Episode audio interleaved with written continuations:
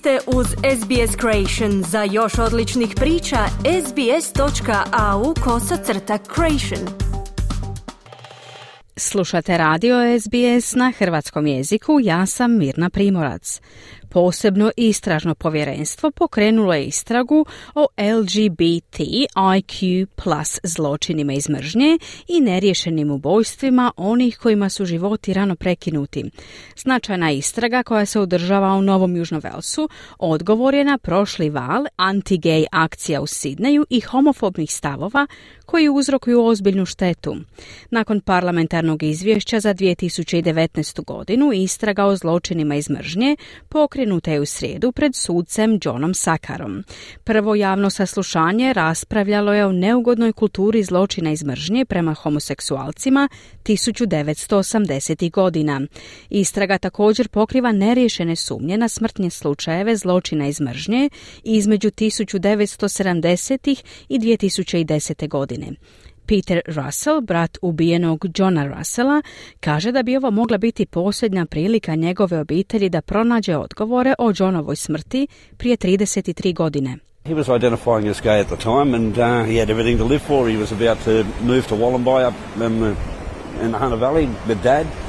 And uh, he, uh, dad came down to pick him up the, the morning to pick him up to take all his stuff up to move up to the Hunter Valley and him by about six hours. U to se vrijeme deklarirao kao homoseksualac. Imao je sve za živjeti. Bio je spreman preseliti se u Volumbi u Hunter Valley s tatom. Tata je došao po njega ujutro, ali ga je propustio za oko šest sati, kazao je Peter. On poziva sve članove javnosti koji znaju bile kakve informacije o ubojstvu njegova brata da ih iznesu povjerenstvu. Viši savjetnik Peter Gray kaže da je pravda u mnogim od ovih slučajeva kasnila i čekala se dugo. First, the special commission is only to inquire into and, and report on deaths, not on crimes such as assaults and bashings which did not result in death.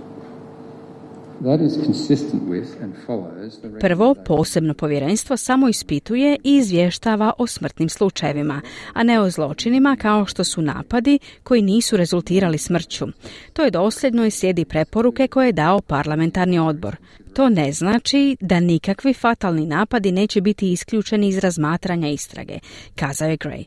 On kaže da su reakcije zajednice i institucionalne reakcije na mnoge od tih smrti bile jako slabe. These lives of every one of these people mattered. They mattered to them, to their loved ones, and ultimately to all of us. And their deaths matter. Životi svakog od ovih ljudi bili su važni. Bili su važni njima, njihovim voljenima i na kraju svima nama. Njihove smrti su važne, dodao je Gray. U istrazi se saznalo da policija kaže da je prije 1990. godine postojalo neprijateljstvo između LGBT IQ plus zajednice i policije. Homoseksualno ponašanje dekriminalizirano je 1984. godine u Novom Južnom Velsu nakon što je Južna Australija postala prva država koja je napravila isti korak. Povjesničar Gary Waterspoon rekao je za ABC da bi ovo istraživanje moglo biti prvo u svijetu svijetu i da se napredak događa. Look, I think we've moved a long way since uh, the decriminalisation in 1984. And the police are getting a lot more training now in dealing with minorities, racial minorities, ethnic minorities, and things like that. So I think um, it should be much better in the future for queer people. Gledajte, mislim da smo daleko odmakli od dekriminalizacije 1984. godine. Policija sada dobiva puno više obuke u postupanju s rasnim manjinama, etničkim manjinama i sličnim stvarima, tako da bi u budućnosti trebalo biti puno bolje za pripadnike queer zajednice, kazao je Waterspoon, koji kaže da treba istražiti mračne dijelove povijesti Sidneja. Godine 1989. John Hughes ubijen je u vlastitom domu, a ubojstvo ubojstvo 45-godišnjaka jedna je od oko 20 neriješenih smrti iz tog vremena. Osumnjičenik je optužen, ali je kasnije oslobođen i u međuvremenu je preminuo. Bivši policijski detektiv Novog Južnog Velsa, Duncan McNabb, kaže da je to prvi korak prema pravdi. I'd love to see people in the dock for hate crimes. Some of them are about 40 odd years old, but these people who are responsible uh, probably now in their late 50s, early 60s. They've been walking around still. It's time they were arrested and prosecuted, and hopefully this commission will lead to that. Volim vidjeti ljude na optuženičkoj klupi za zločine iz mržnje. Neki od njih su imali oko 40 i nešto godina, ali ovi ljudi koji su odgovorni vjerojatno su sada u kasnim 50. i ranim 60. godinama. Hodaju okolo, ali je ipak vrijeme da budu uhićeni i procesuirani. Nadamo se da će ovo povjerenstvo dovesti do toga, kazao je McNabb.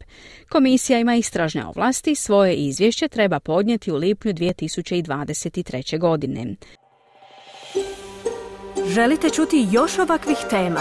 Slušajte nas na Apple Podcast, Google Podcast, Spotify ili gdje god vi nalazite podcaste.